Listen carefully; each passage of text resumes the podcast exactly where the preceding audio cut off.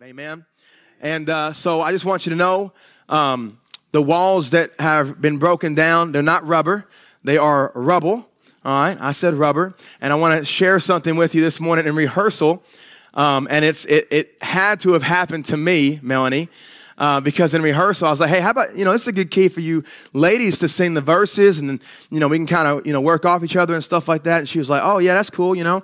And she, man, you, and man, when Melanie gets kind of going and she's ready, you know, she does this little thing where she kind of like just and brings it in and she's like ready to go. She said, In this town of desperation. I'm like, You really hitting Lebanon like that, huh? Melanie, please don't quit. I love you. But I had to tell on you, so what I did didn't seem as bad. But anyway, isn't that what we do? Turn your Bible to Jonah. Although, you know, there's a lot of truth in that statement. Uh, our community is desperate for Jesus. Amen.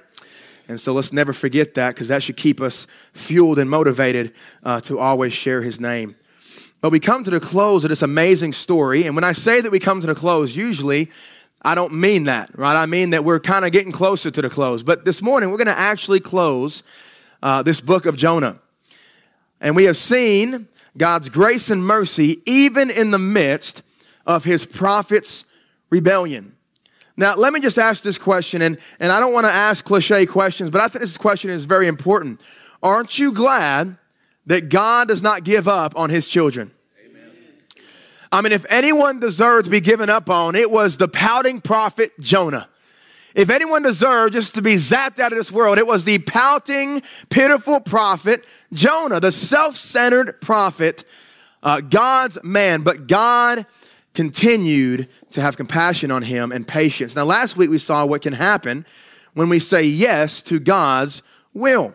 Look in chapter 3, verse 1 through 3, it says this And the word of the Lord came unto Jonah the second time, saying, Arise, go unto Nineveh, that great city, and preach unto it the preaching that I bid thee.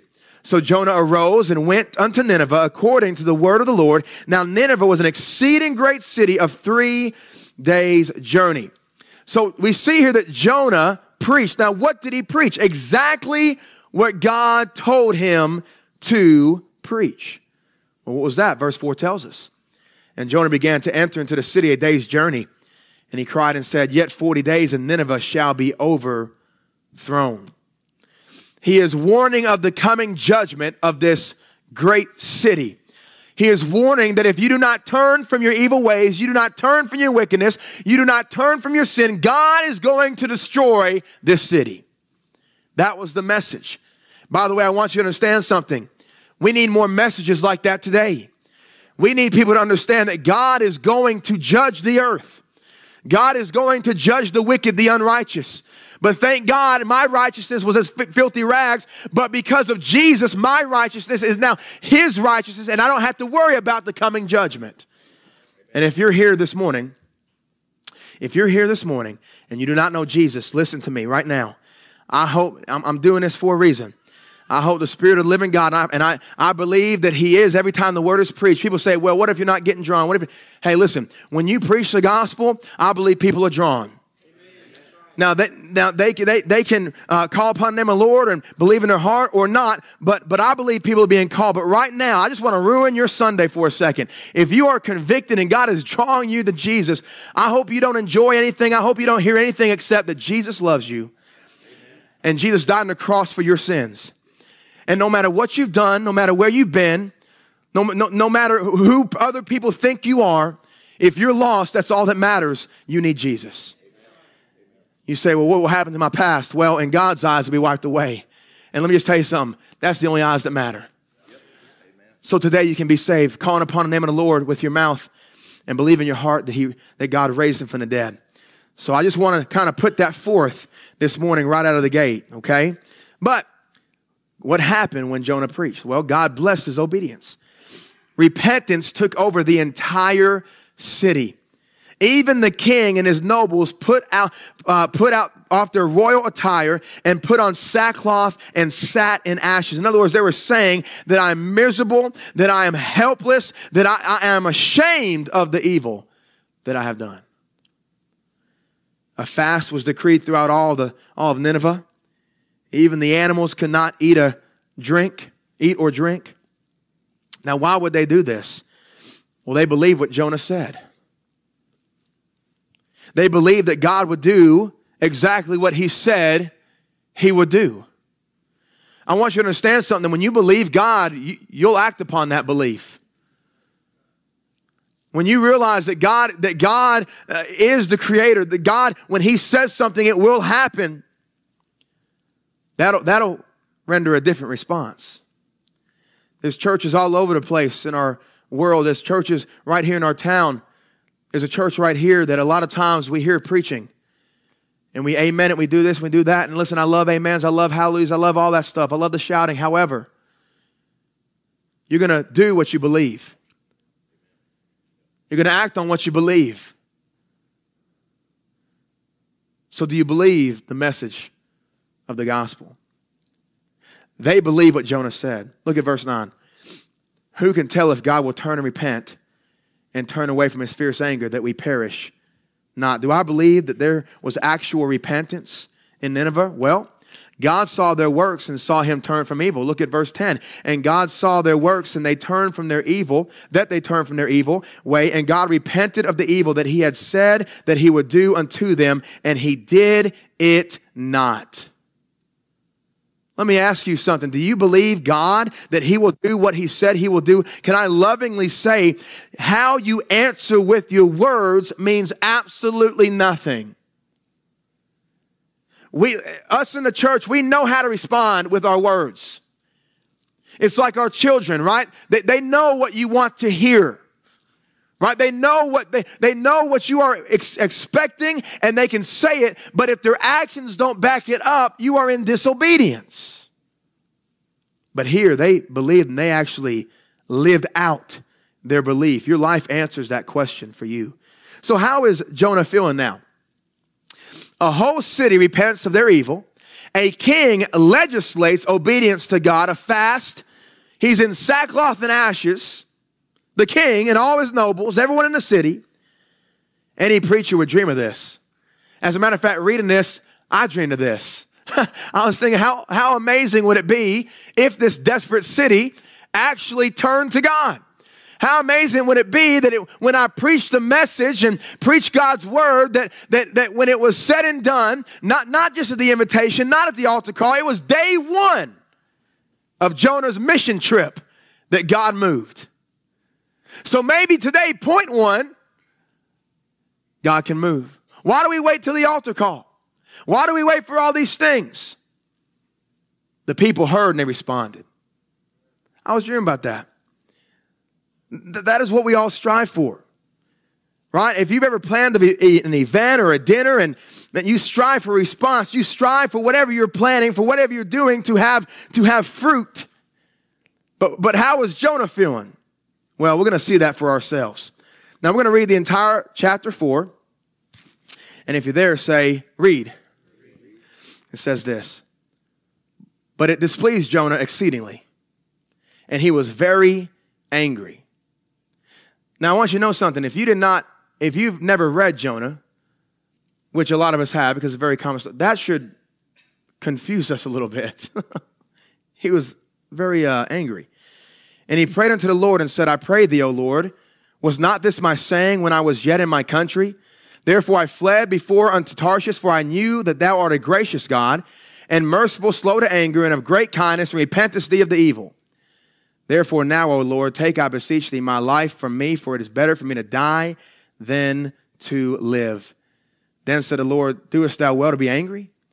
So Jonah went out of the city and sat on the east side of the city, and there made him a booth and sat under it in the shadow till he might see what would become of the city. And the Lord God prepared a gourd and made it to come up over Jonah that it might be a shadow over his head to deliver him from his grief. So Jonah was exceeding glad of the gourd. But God prepared a worm when the morning rose the next day, and it smote the gourd that it withered. And it came to pass when sun did arise that God prepared a vehement east wind, and the sun beat upon the head of Jonah, and he fainted and wished in himself to die, and said, It is better for me to die than to live. You see the emotional roller coaster we're on right now? And God said to Jonah, verse 9, Doest thou well to be angry for the gourd? And he said, I do well to be angry, even unto death. Then said to the Lord, Thou hast had pity on the gourd for the which thou hast not labored, neither madest it grow, which came up in a night and perished in a night. And should not I spare Nineveh, that great city wherein are more than six score thousand persons that cannot discern between their right hand and their left hand, and also much cattle? The title today is very simple. We see the selfish prophet. Let's pray. Father, I thank you, Lord for your word. I thank you, God, for just the attentive spirit here this morning. God, I pray that as I preach, you give me power, clarity, and wisdom, God, and freedom to preach your word. Those that have ears to hear, let them hear. And God, it's in Jesus' name we pray. Amen. What a shocking response. Now, y'all know me as your pastor. And so, could you imagine if we had a revival? Let's just say Harvest Day comes up, October 15th. And man, this place is packed out. By the way, that can actually, you know, legitimately happen. I tell you, sometimes, listen, if y'all were if y'all were like a basketball team, I'd have to um, anyway. But either way, let's say that Harvest Day comes out, and man, oh Ricky, well, little Ricky, he gets to preaching. And man, I'm talking about he's preaching the gospel, and all of a sudden people just start responding. And we see many, many, many, dozens and dozens and dozens of people repent, get right with God, get born again. We see all the saints that are, that are repenting of their sin and getting back right with God. We see a mighty move of the Lord. And then all of a sudden, at the end of it, everyone's crying and everyone's forgiving each other and reconciling. And then you say, Where's Pastor Jacob? He said, where, where did he go? And I'm in my office. And I'm sitting there like this. You say, Pastor Jacob, what's wrong with you? I'm mad. Well, why? Did you not see? I'm mad because I knew God would do that. How crazy is that? How silly. Guys, that's exactly what Jonah did. That's literally exactly what Jonah did. How could anyone respond in such a horrible way to God working through an entire city? Jonah was selfish. So we're going to look at this. We see number one, we see Jonah's reproach. Right? Verses 1 and 3, we see that God told him a second time, Go and preach unto Nineveh. Preach it, the, the message that I give you. He got up, went to Nineveh, and he began to preach. And when everything happened, Jonah was mad. As a matter of fact, verse 1 tells us in, in, in verse uh, chapter 4, that was chapter 3, sorry, in chapter 4, he tells us that Jonah was actually so mad that he was hot. Has anyone ever been so mad that you're hot? Raise your hand higher, Billy. Amen. Right? See, you can you can tell with people that that have a little bit of less thickness up here because what they do is you can see it just kind of rise, the red, just rise and it keeps on rising, just right there. And all of a sudden, you're, oh man, you're hot, right? You can see it, you can physically see it. Listen, I'm not being mean, I'm just being real. But right there, he was hot. He was so angry. He was exceedingly mad. That phrase again, become angry, literally means becomes hot. So, what made Jonah so angry? Well, it, he reveals it in his prayer that he prays. He says right here in verse 2 and he prayed unto the Lord and said, I pray thee, O Lord, was not this my saying when I was yet in my country? Therefore, I fled before in the Tarshish, for I knew that thou art a gracious God and merciful, slow to anger, and of great kindness, and repentest thee of the evil. God's compassion was Jonah's displeasure.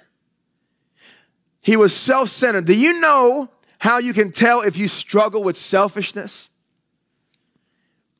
When others receive God's goodness and you can't stand it. I'm talking spiritually because there's a lot of selfish people. I understand if someone gets success and you don't, you can't stand it, even if it's your friend or your family. You know, that's self-centered as well. But in God's house, in God's people, when you see someone, God bless somebody or, or God forgives somebody, you think they didn't deserve forgiveness and you get upset, that is selfishness. When God's mercy is shown to people you do not like, just as it was shown to you, and you can't stand it, that is selfishness. Really, what Jonah is displaying to us is a lack of understanding. See, he literally explains to God, This is why I fled. This right here. Look at all those, those wicked pagans turning to you. This is why I fled. Now look closely to Jonah's grievance. Look, look right here in, in verse 2 again. Therefore I fled before unto Tarshish, for I knew. Now what did he know? That thou art a gracious God, merciful, slow to anger, and of great kindness, and repentest thee of evil. So what did he know? Well, God is gracious, merciful, slow to anger, and kind. And Jonah hated it. He hated what God did. Now, if you're wondering how confusing this is, let me explain something to you. It's just as confusing to me. I mean, everything I'm saying does not make sense. Everything I'm explaining to you about Jonah makes no sense. Now, to understand where his mindset was, because we do have to understand this contextually, it is a good possibility that Jonah learned from Amos and Hosea that Assyria would be Israel's destroyer. So, so, so what he's thinking in his mind, right? He's strategizing uh, down the road because he prophesied uh, that, that Israel would actually come up and, and, and thrive, but then, then he also knows that they're going to be destroyed at some point. By the way, if you read the Old Testament, Israel's like this as well, right? God's people just up and down, up and down, obedient, disobedient, rebellious, you know, faithful, all these things, or, or faithful, rebellious, you know, all these things that you see in the Old Testament. But see, what he did not want is this Nineveh was the head of the revived Assyrian military. So in his mind, he's thinking that if God would just destroy them, then I don't have to worry about them coming to destroy Israel. But if God does not destroy them, then it's going to be because of me that later on they will destroy Israel. And when we say destroy Israel, by the way, we're, not talking about eternally or, or legit. Israel's always going to be there. That's God's chosen nation. You cannot defeat Israel. Does that make sense? I don't care what any other country says, any other nation that is God. Israel's going to be there. Okay? Amen? Amen? By the way, those that bless will be blessed. Those that curse will be cursed. But we'll continue this. Jonah believed his anger to be justified. Have you ever uh, believed your anger to be justified? Raise your hand again. Now, in those situations, right, how good are we to justify our anger? Pretty good. I mean, we become attorneys like that, right? We, we, we become some smooth talkers, just like We become so crooked, just like that, right? I mean, all, all, everything out the door, honesty out the door. We say, well, you know, I did it because of this or this. And man, if you if you look at the situation kind of like that and then balance your, now it looks like I should have done it, right? We do everything we can to justify our actions. Jonah's sitting there saying, Hey, listen, God, you know what's coming. You gave me a word, I prophesied it. Why would you hinder the destruction of these people? Well, because God loved them. Amen. It's as simple as that. But that shows his lack of understanding of how God works. The awe of God is that he is impartial. His goodness and mercy are for those who will receive it. At the worst, Jonah displays an absolute blatant disregard for human life and their eternity. So, where did that leave him? Well, look at verse 3 again. Therefore, now, O Lord, take, I beseech thee, my life from me, for it is better for me to die than to live. His hatred towards God's act of mercy had him rather dying than continuing to live. Could it be his pride? Did he preach with the anticipation that they would not repent. I want you to understand something. Pride is a, min- a ministry killer in the church. Therefore, pride is a church killer.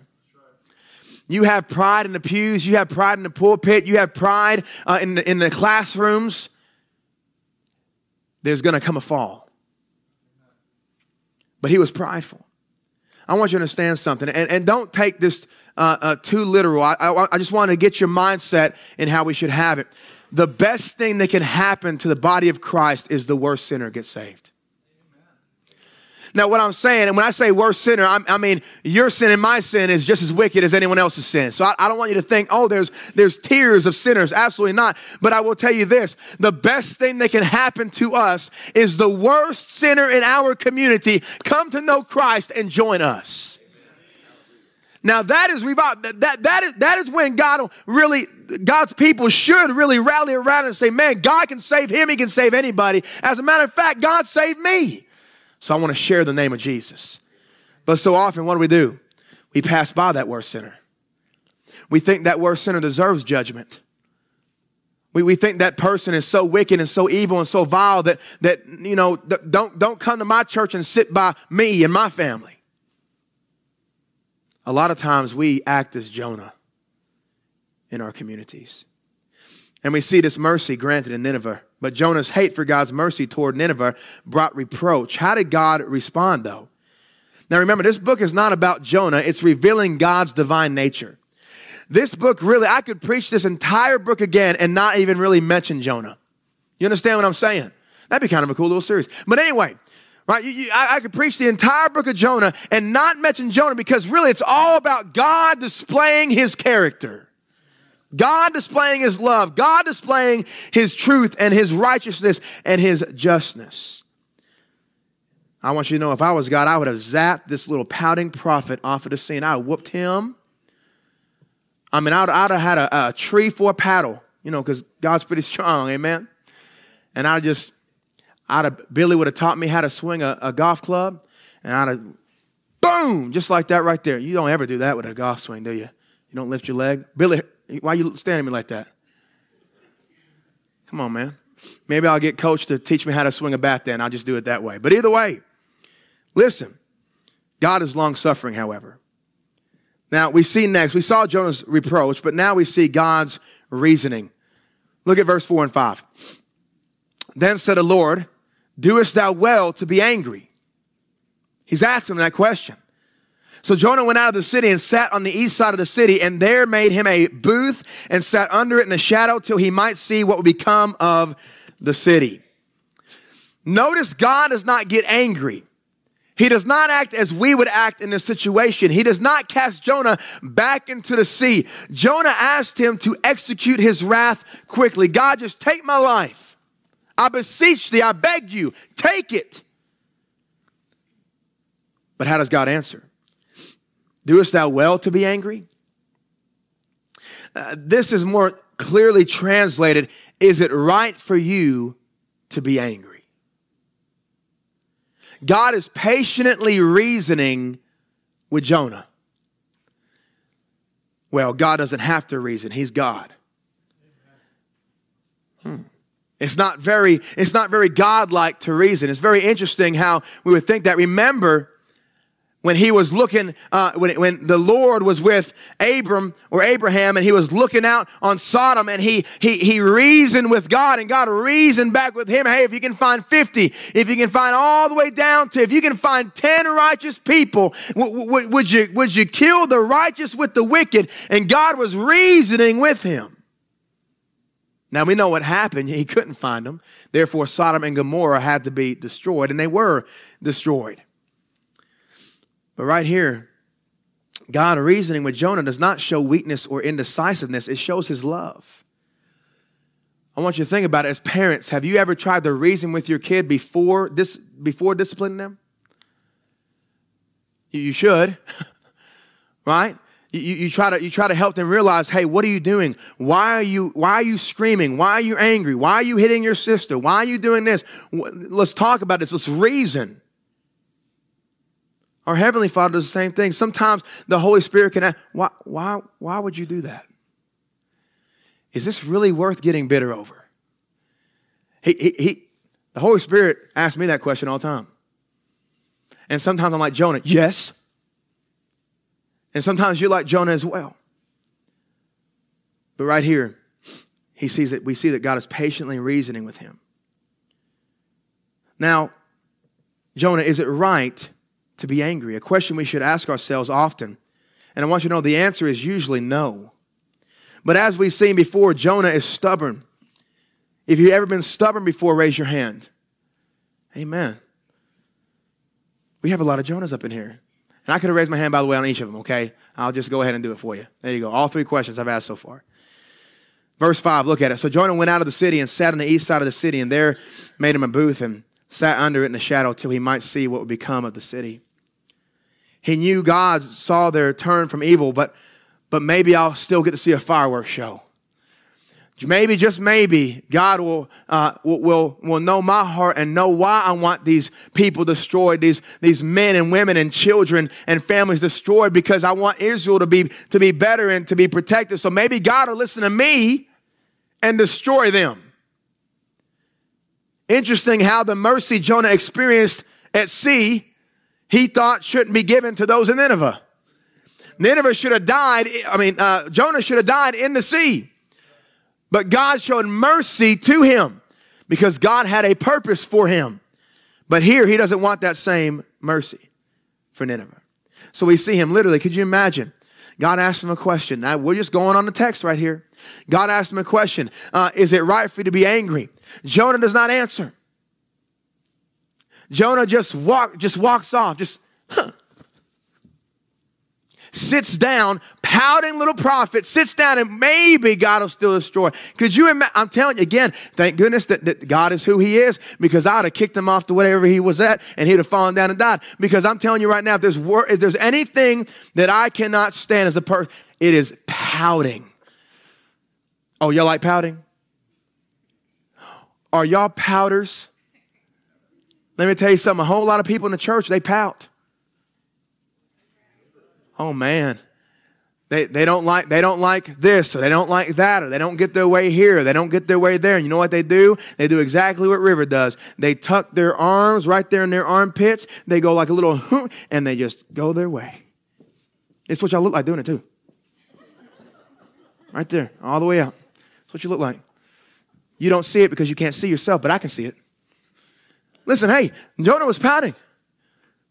He was like man this is not right so once again, we see a selfish prophet. So we see God's reasoning, but number three, and this is this is so this is beautiful right here. We see God's reproof.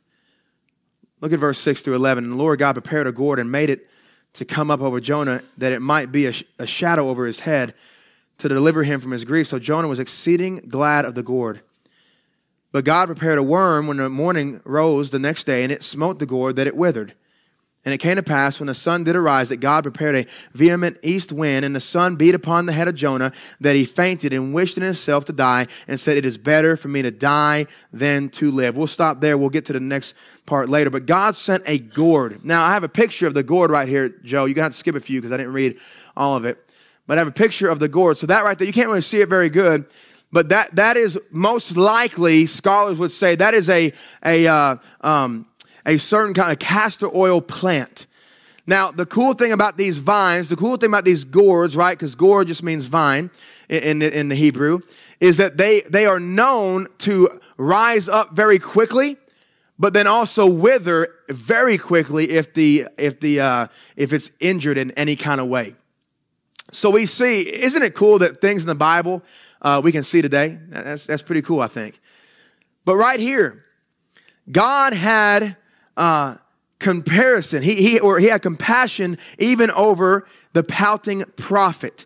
Jonah, no, notice the, the, the, roller coaster here. Jonah went from mad and depressed, God, I beseech thee, take my life now. It is better for me to die than to live. Then all of a sudden, he's sitting there in the sun under a booth. By the way, if you if you study that booth, it was something that wasn't very strong, didn't cast a lot of shade, but God prepared a gourd and it cast shade over this pouting prophet. Now look, he goes from exceedingly unhappy, very hot, to look what it says right here, exceedingly glad.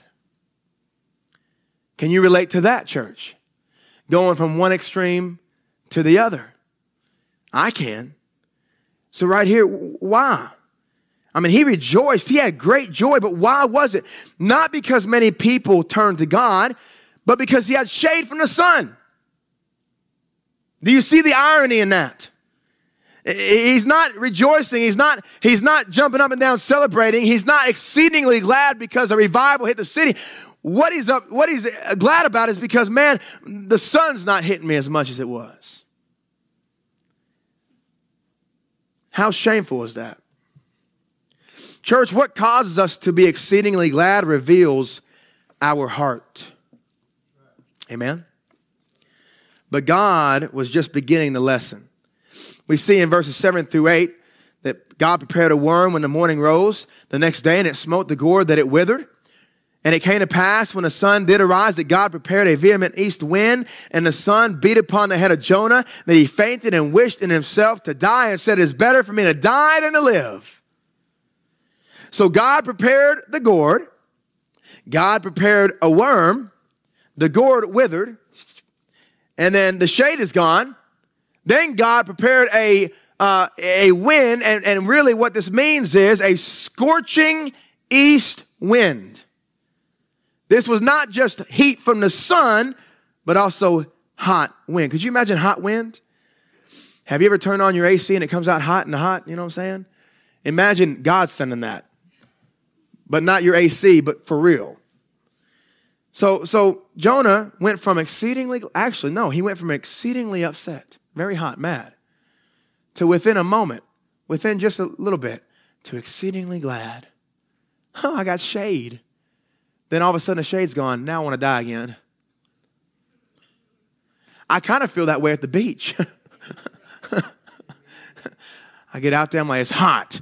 I'm hot. Everyone's hot. This is not good. Then I get that little, little umbrella just right. I'm just sitting there thinking, man, this is nice. Look at the water. God is so good. And then all of a sudden the wind takes that umbrella. I'm like, I want to die again. It's too hot. All right, so we can, we can relate a little bit to what's going on here. But it's the circumstance that makes this embarrassing for Jonah, in my opinion. It's the circumstance that makes this sinful.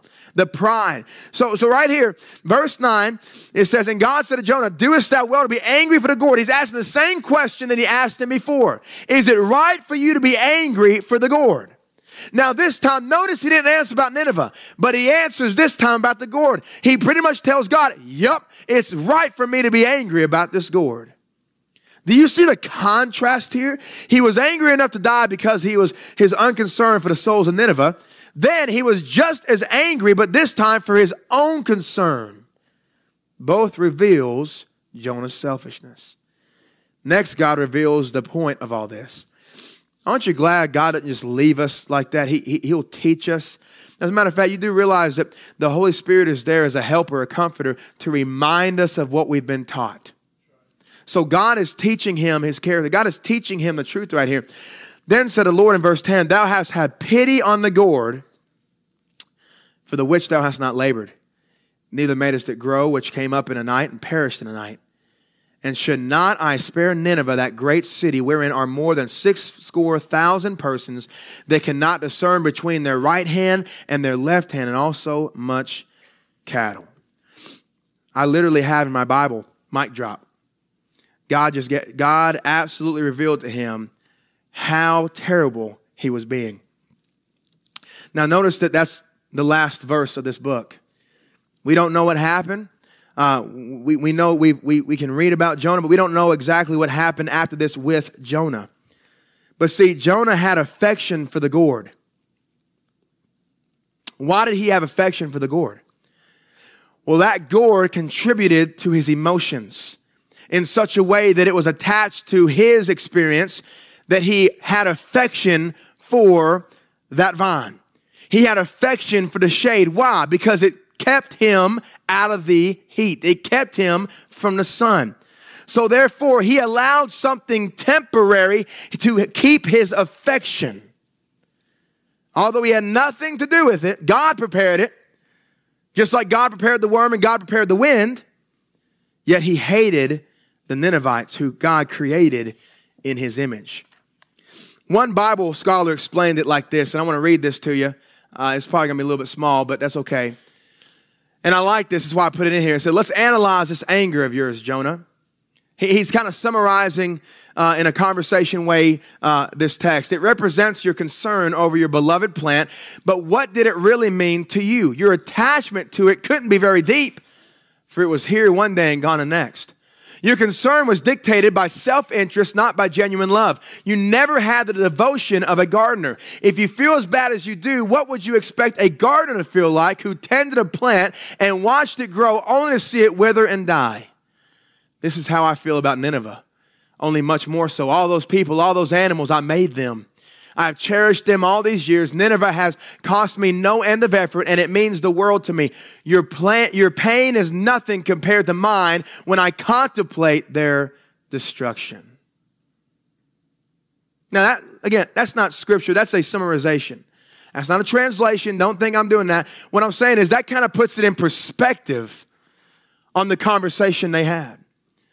It kind of puts in perspective the compassion and the character that God has. See, God spoke that there were 120,000 people. Many scholars estimate that that, that, that including children, uh, there could have been upwards of 300,000 all the way to 600,000 people in Nineveh. And God loved all of them. Yet God's prophet hated them. His affection was inward. He loved what benefited himself. Church, what makes you rejoice? Right now, I want you to really think about this right now. What makes you, not the person beside you, not the person behind you or in front of you, what makes you rejoice? Things that benefit you? What makes you angry? Things that hinder your benefit? Jonah can be seen in many ways represented in all of us today. Keep in mind, Jonah was God's child. Jonah knew the Lord. We're not talking about someone who is lost here. We have a mission, a call from God, and yet all we care about is self so often of the time. Jonah experienced highs and lows throughout this entire story. I couldn't imagine hanging out with him. It, it, it He's, he's really angry, then he's really happy, then he's really angry, then he's really happy. He wants to die, then he doesn't, then he wants to die, then he doesn't, he wants to die, then he doesn't. And why? Because whatever's going on that hinders him, and he doesn't, he doesn't have that, that, that, that, that happiness in his life, now he wants to die. But when he does have that, now he wants to live. But notice throughout this entire story that God never changed. This morning, I want to say, what does the answer to those previous questions reveal about you? Again, think about it. What, what, what makes you rejoice and what makes you angry? Two extremely revealing questions that we need to answer.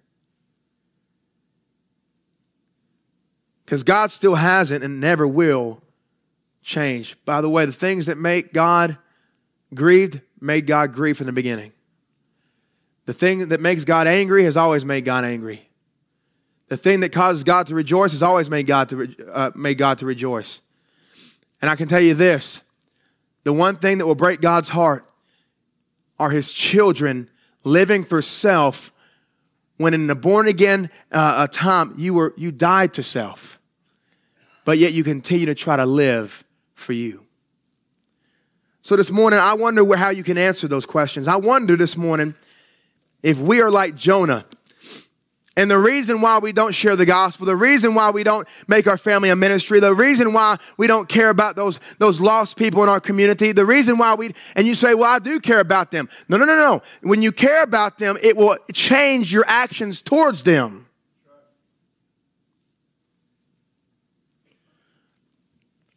I was uh, at the school and uh, I was able to. Uh, they, they, I'm the FCA director. So I was able to have uh, certain conversations as the FCA director. Did I mention to you I was the FCA director? Amen. Okay, I just want to make sure everyone understands. And, uh, and so I was talking to these individuals, and it was amazing because, you know, these kids, they get on my nerves. I mean, man, I'm sorry, I, I, I love them, but they get on my nerves. Do y'all experience that ever with kids? And, uh, you know, they, there's a lot of them that just, you know, mm. but I love them. And sometimes I can get distracted with all that, mm, you know what I'm saying? That I don't look at everyone in that school as souls. Even as FCA director, even as someone that literally preaches them every Wednesday morning, sometimes I can kind of get through the motions and not realize why God has me there. And so there was there was a moment to where I was able to take a step back and realize, hold on, let me let me stop being, uh, which I'm still the coolest, you know, the coolest person sub there. So I, you know, they actually, oh, they had another sub, and that's what they said. She came up to me, she said, you know what? When I sub, they always tell me that you're the coolest. That I'm like, they love me, but they love you more. And I said, girl, I said, you know what they tell me? That I'm the coolest, but they love you more than they love me. I'm like, they a bunch of manipulative. I'm like, what? But what I'm trying to say is this I was able to have a very good conversation, if that makes sense. I'm trying to be careful here. Have a very good conversation. And in that moment, it was almost like they, they, they're sitting there and they're, they're almost shocked at the conversation we're having, right? Because they're thinking, wow, you care.